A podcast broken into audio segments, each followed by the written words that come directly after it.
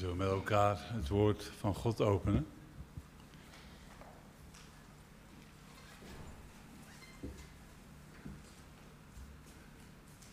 En de boodschap van vandaag is een, een oproep tot ja, bekering, zou bijna zeggen, tot verootmoediging.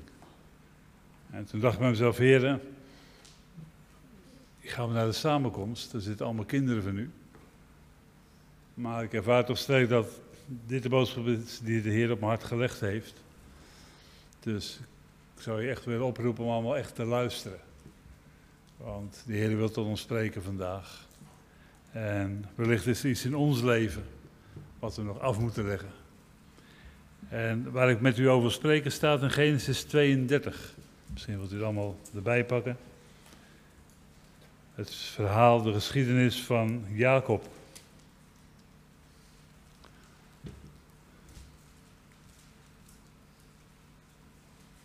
Toen ik nadacht over wat, waarover ik zou gaan spreken vandaag, liep ik, s morgens liep ik met de hond en ik kwam thuis. En uh, ik had eigenlijk nog geen idee. En toen keek ik naar het gebouw waar ik in woon. En er staan met stukken grote chocoladeletters Jacob op. Toen denk ik, ik ga over Jacob spreken. En ik wil met u lezen hoofdstuk 32 van Genesis vanaf vers 24.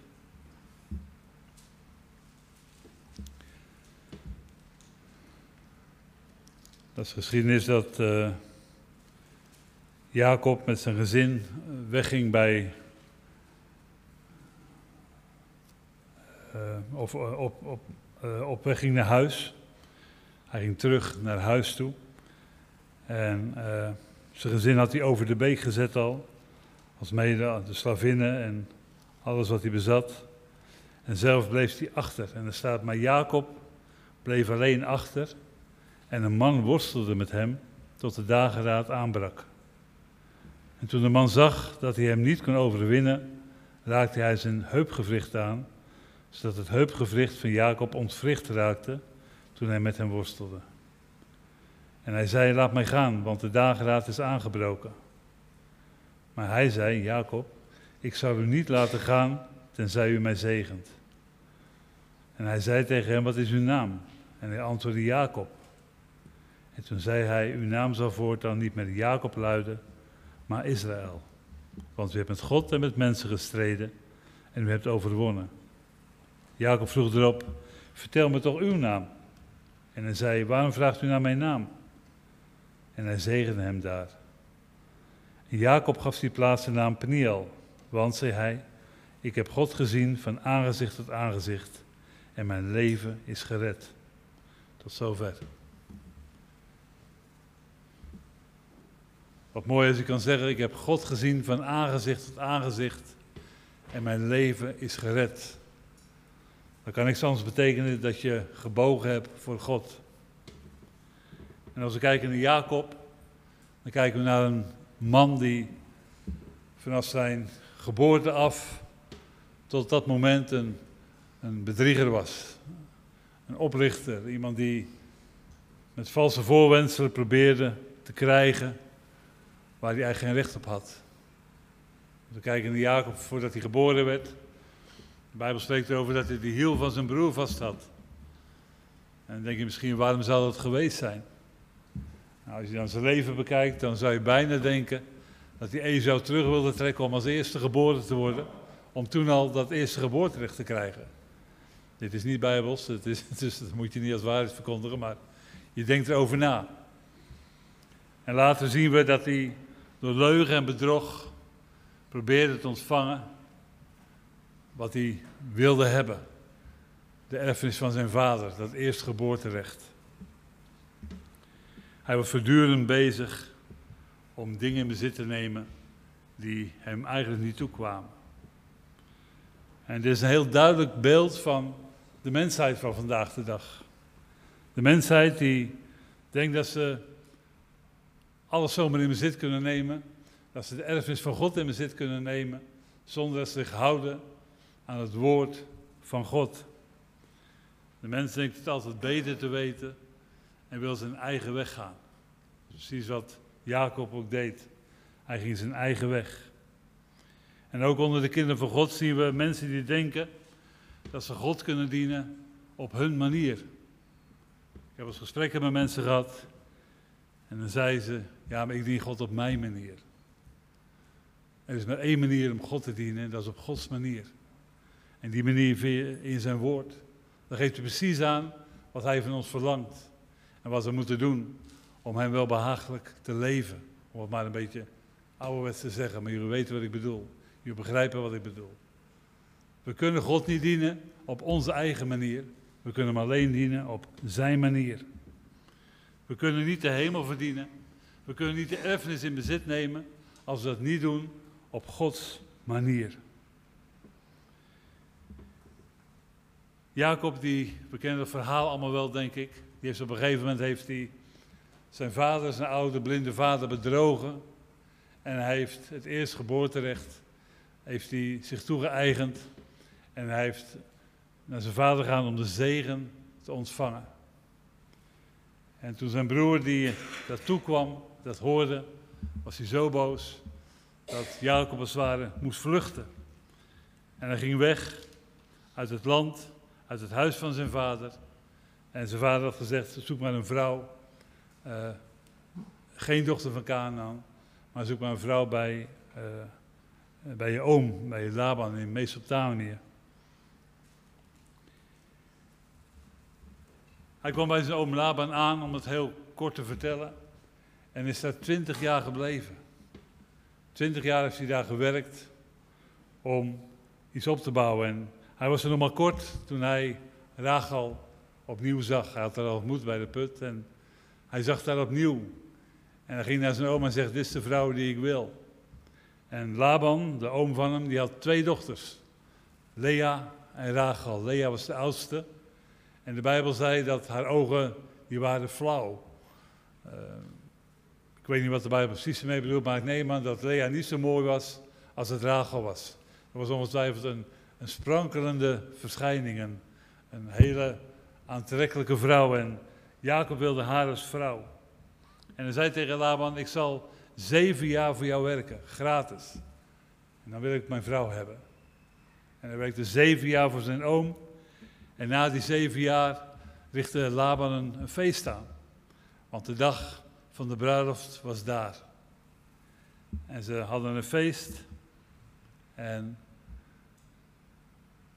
aan het einde van het feest ging eh, Jacob met, met zijn vrouw. En dan moet je voorstellen, ik, ik, ik, ik, maak er altijd een plaatje van. Ik stel me dan voor dat die vrouw eruit zag. Zoals tegenwoordig die vrouw van die Taliban, helemaal met allerlei kleden en doeken voor haar gezicht. Dus hij zag niet wie die meenam. En ze hadden daar de huwelijksnacht. En de volgende dag het licht ging op, de zon kwam in de hemel. En Jacob wordt wakker. En wie ligt er daar naast hem? Geen Rachel, maar Lea. Wat een teleurstelling.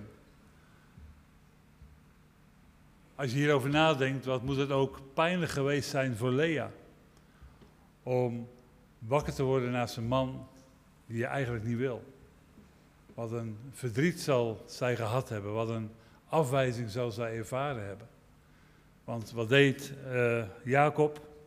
Hij ging naar zijn oom en confronteerde hem met wat die oom gedaan had. Hij zelf was hij altijd door leugen en bedrog had hij ontvangen wat hij wilde. En nu was het zo dat hij door het bedrog van zijn oom een vrouw tot zich genomen had die hij niet wilde. En zijn oom zei, ja, maar het is hier niet gewoonte dat we eerst onze jongere dochter weggeven. Tegenwoordig zou je zeggen, het oude vlees moet eerst op. Uh, hij had eerst zijn oudste dochter weggegeven. En ze kwamen overeen dat hij nog zeven jaar zou werken voor Rachel.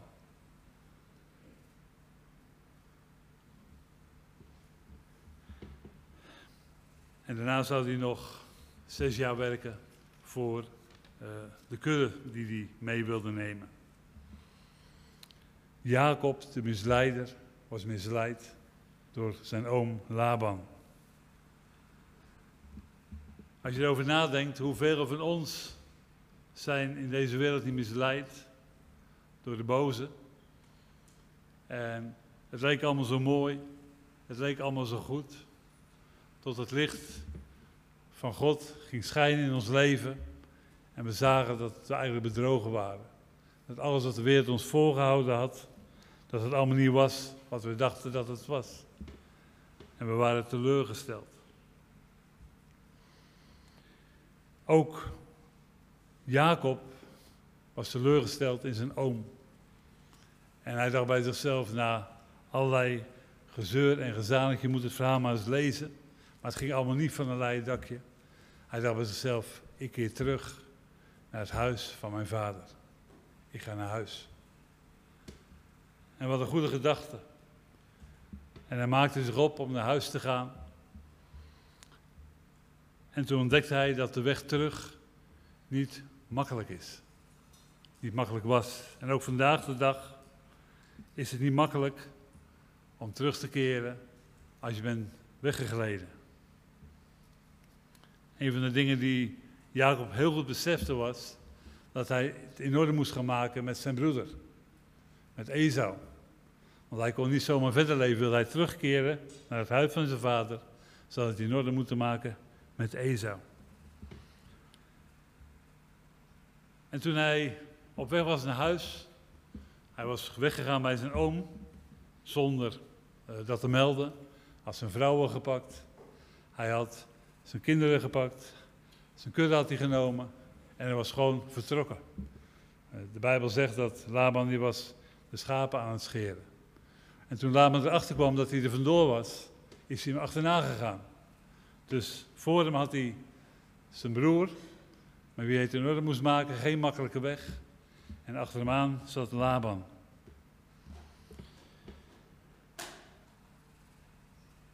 Ook voor ons als, als mensen in deze tijd is het niet makkelijk om wanneer je weggegaan bij God, als je bent teruggevallen vanuit uh, van God vandaan, laat ik het zo zeggen. Als je fout hebt gemaakt in je leven om terug te keren naar God.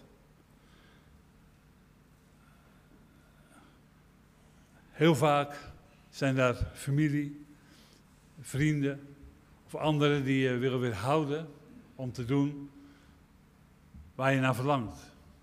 Als een vrede je hart opnieuw te ontvangen.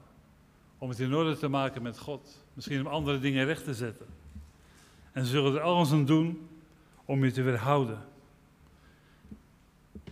Zelfs in de gemeente heb ik soms mensen gezien die niet blij waren als de mensen terugkeren naar Gods huis. Vanwege dingen die gebeurd waren, vanwege pijn, vanwege pijn en teleurstelling waar ze niet mee hadden afgerekend. Maar wat ik zo ontzettend mooi vind, dat als je de Bijbel leest, dan ga je ontdekken dat er niet genoeg machten in de hel zijn. Om als jij een besluit hebt genomen om je te stoppen, om terug te keren tot God. Als je wilt terugkeren, kan je altijd terugkeren tot God. Is er altijd een weg vrij. Jacob was vastbesloten. En Jacob ging. En toen Laban hem ontmoet heb, je moet het maar lezen. Toen kwam hij tot hem tot een overeenkomst, dus Jacob ging, of Laban ging terug. Jacob ging verder op weg naar huis. En ook vandaag zijn er misschien mensen in ons midden, misschien is er maar één, maar die moeten terugkeren tot God. Die zich moeten bekeren van uh, dingen die ze hebben toegelaten in hun leven. En dat kan van alles zijn. Het kan misleiding zijn, het kan bedrog zijn. Het kan zonde zijn. Maar de Heer roept u op vandaag om terug te komen, om terug te keren. Er ligt een uitnodiging voor u klaar. Kom tot mij. Als je vermoeid en belast bent, want ik wil je rust geven.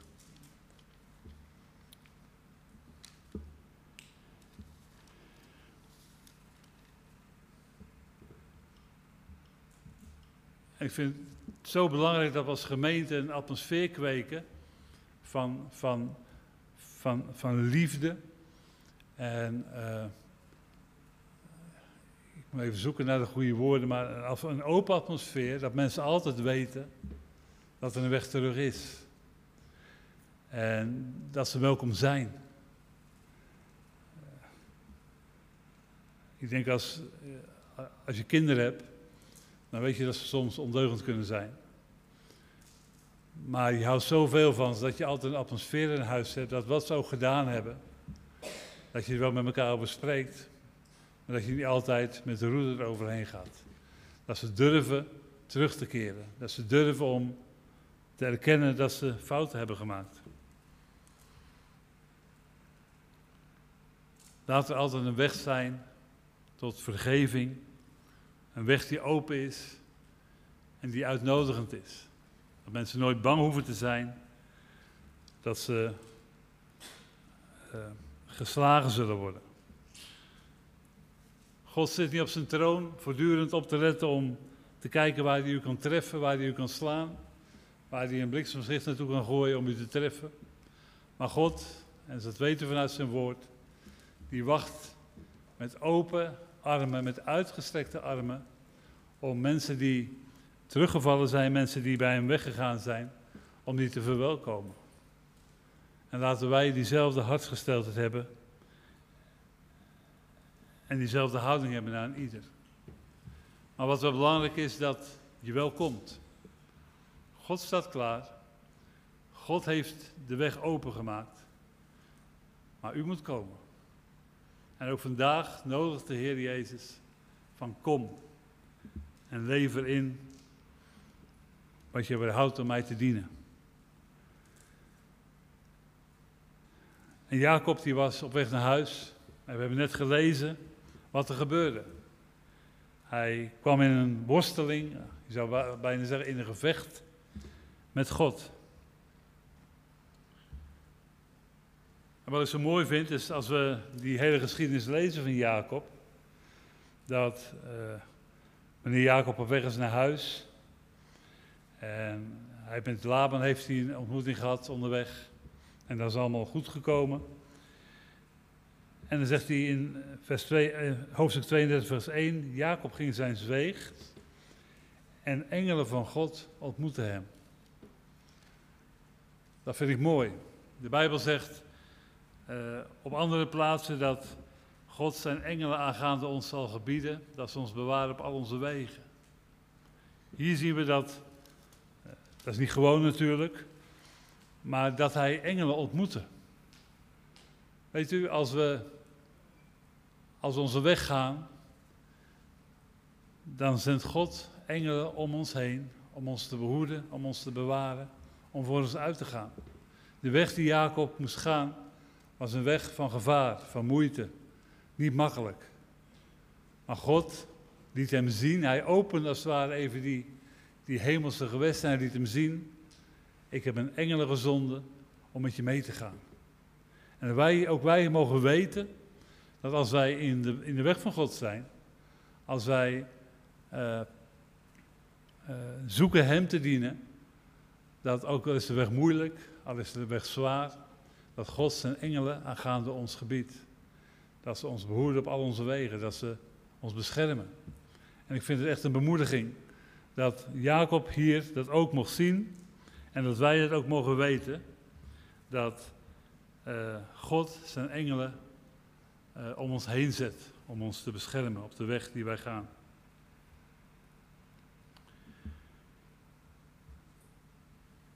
Maar dan wist hij dat daar engelen waren en hij wist dat hij beschermd werd. Maar hij moest nog steeds zijn broer ontmoeten. Hij moest het nog steeds in orde maken met Esau. En dat is moeilijk. Als je weet dat de dingen niet goed gegaan zijn, dat je iemand zo bedrogen hebt en je moet daarop terugkomen, is dat niet makkelijk. En bij de Jacob, dat hebben we net gelezen, hij was er alleen. Ik stel me dat voor dat hij aan de oever van die beek was. Zijn familie was overgestoken en hij was daar alleen. En de Bijbel zegt dat er een man met hem worstelde tot de dageraad aanbrak. Jacob besefte dat in de moeilijke tijden van zijn leven, dat er maar eigenlijk één weg is die we kunnen gaan en dat is de weg van gebed. Dat we de Heer moeten gaan zoeken. En dat we Hem op zo'n moment zo nodig hebben dat we niet zonder Hem kunnen. Ik bedoel, niet zonder gebed kunnen. Alles wat we doen altijd moet gepaard gaan met gebed. Maar soms zijn de dingen in ons leven zo zwaar, dan word je echt op je knieën gedwongen. De afgelopen weken heb ik misschien wel meer gebeden als maanden daarvoor. Omdat je dan zo beseft, ik heb de Heer nodig. Ik heb zijn, zijn, uh, zijn raad, zijn wil, zijn, gewoon zijn aanwezigheid in mijn leven zo nodig. En dan zijn we daar bij de tekst van vandaag, de worsteling met God. Ik geloof dat hier een worsteling wordt beschreven van een mens die vecht tegen zichzelf eigenlijk. Een oplichter, een bedrieger. En die staan in gevecht met, met, met een man, zegt de Bijbel, met God. En er was één doel. Dat gevecht had maar één doel. En dat was het eigen ik. De oude Jacob moest overwonnen worden. Maar het was zo sterk dat de Bijbel zegt dat de man, dat was God, uh, hij kon hem niet overwinnen. En daarvoor raakte hij het heupgewricht aan. Zo sterk kan die oude mens in ons leven zijn. Zo hardhoofdig kunnen we zijn. Soms zijn we zo zelf ingenomen, zo vervuld van onszelf, zo hoogmoedig. Noem het maar op, we weten allemaal zelf waar we mee vechten en waar we mee strijden. Dat was zo sterk dat God zijn heupgewricht aan moest raken. En toen de Heer dat gedaan had, toen kwam Jacob tot besef van, en nu is het afgelopen. Nu kan ik niet meer winnen.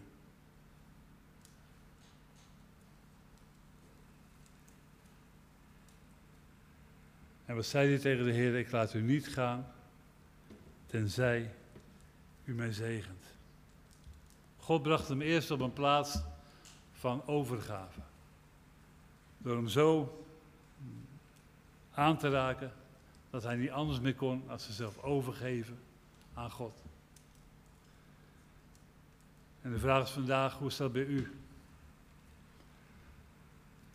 Ik denk dat het heel belangrijk is dat we eens eerlijk naar onszelf gaan kijken. Hoe gaan wij met de dingen om in ons leven? Hoe gaan we met elkaar om? Heeft u uzelf al overwonnen daarin? Heeft u zich al overgegeven aan Hem? Heeft u trots al ingeleverd bij God? Of uw hoogmoed of uw gelijk? Of vult het maar in.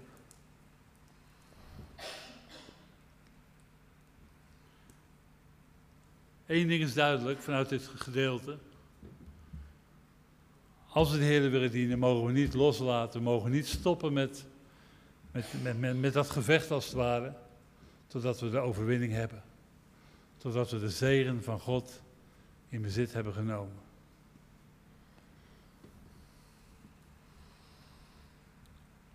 Het wordt belangrijk, denk ik, dat we gaan ontdekken dat we niet langer op onszelf kunnen vertrouwen. Hoe goed we ook in sommige dingen mogen zijn. Hoe mooi we zulke dingen, bepaalde dingen ook kunnen doen, kunnen verwoorden. Hoe we onszelf kunnen presenteren. Er is maar één weg om God wel behagelijk te zijn, dat is volkomen overgave. En dat is domweg doen wat Hij van ons vraagt. En wat is dan die zegen van God? Dat is dat we zelf afgebroken worden, dat we een nieuw hart krijgen en dat Hij ons vult met zijn Heilige Geest. Dat is wat we nodig hebben om stand te kunnen houden.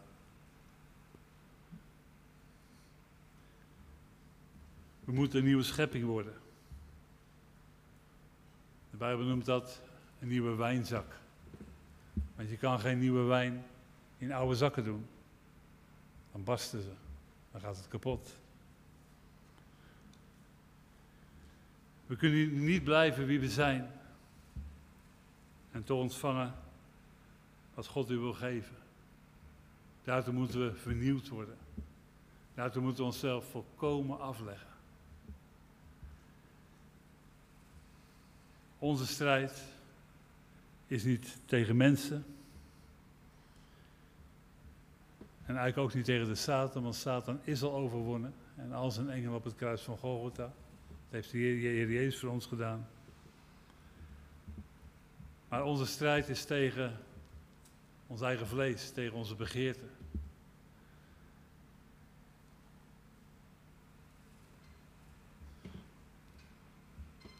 De Heer vraagt van ons dat we onszelf volkomen afleggen. Dat we anders met elkaar omgaan. Dat we elkaar onvoorwaardelijk dienen en liefhebben. Hoe dom die ander ook doet. Hoe irritant die ander ook kan zijn. Hij roept ons op om elkaar te dienen en elkaar lief te hebben. We hebben een ontmoeting met de Heer Jezus nodig. Om te ontdekken dat we onszelf af moeten leggen. We hebben een ontmoeting met Jezus nodig, zoals Jacob die had. Had ontmoeting met God. En toen ontdekte hij, toen hij alleen met God was,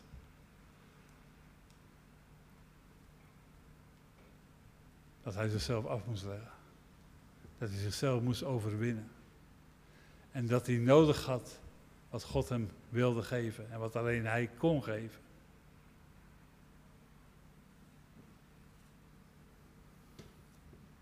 Sta Jezus toe om je nieuw hart te geven. Sta hem toe om die oude ik af te laten breken. Om vernieuwd te worden. Een nieuwe schepping. Opdat je rechtmatig in bezit kan nemen wat God u wil geven. En dat is meer dan we kunnen bedenken. En als we dat toestaan, als we zo naar de Heer willen gaan, als we Hem zo willen ontmoeten, dan zullen we bruikbaar zijn. En zullen ook vrucht gaan zien. Bent u bereid om die strijd, die worsteling met God aan te gaan? En hem niet meer los te laten. Totdat je overwonnen hebt. Eigenlijk totdat je overwonnen bent. Maar je bent overwinnaar als je jezelf over kunt geven aan Hem. Want dan zullen we zien dat Zijn leven in ons openbaar gaat komen. En dan zullen we tot ons doel komen. En dan hoeven we onszelf niet meer te handhaven. Dan kunnen we Zijn leven door ons heen laten stromen. En dan zal de wereld zien wie Jezus is. En dan zullen we bruikbaar zijn in zijn handen. En dan zullen we de erfenis die hij voor ons duur betaald heeft, rechtmatig in bezit kunnen nemen. Amen.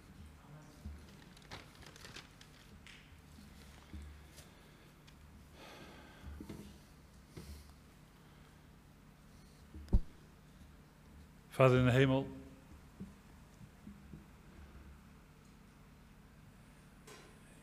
Ik dank u dat u zo genadig bent, heren, dat u ons oproept om ons aan u over te geven, heren. Dat u ons uitdaagt om u te ontmoeten, alleen. Gewoon om in de stilte met u te komen.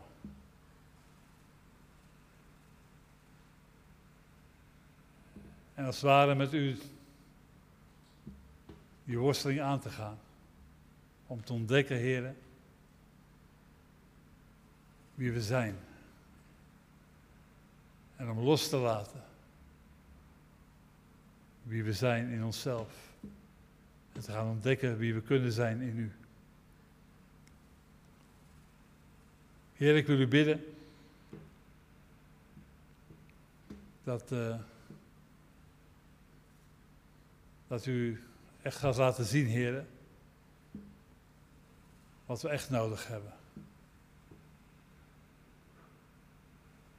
Ik bid, Heer, dat u ons wilt helpen af te rekenen met onszelf, Heer, die oude ik. Die arrogantie van onszelf, Heer, de hoogmoed, de trots, de, misschien wel boosaardigheid. Heer, ik bid, Heer, dat u de gebieden in ons leven die nog niet aan u overgegeven zijn, dat u die bloot gaat leggen. Heer, dat het licht van uw woord daarover zal gaan schijnen in ons leven. En dat we niet meer verder kunnen voordat we daarmee afgerekend hebben. Heer, ik verlang ernaar om volkomen overgegeven voor u te leven. En ik bid, Heer, dat u dat in het leven van ons allemaal doet, zoals we hier vanavond zijn. Dat we inleveren, Heer, wat niet bij ons hoort als uw kinderen.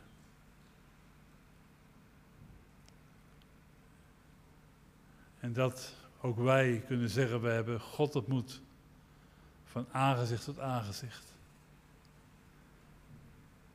En we hebben het leven behouden. Heer,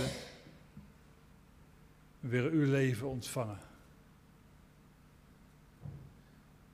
Ik bid dat u het uit gaat werken in ons en door ons. Opdat uw naam eer mag ontvangen. Ik bid het u in Jezus' naam. Amen. Amen. Mogen nu de grote liefde van God,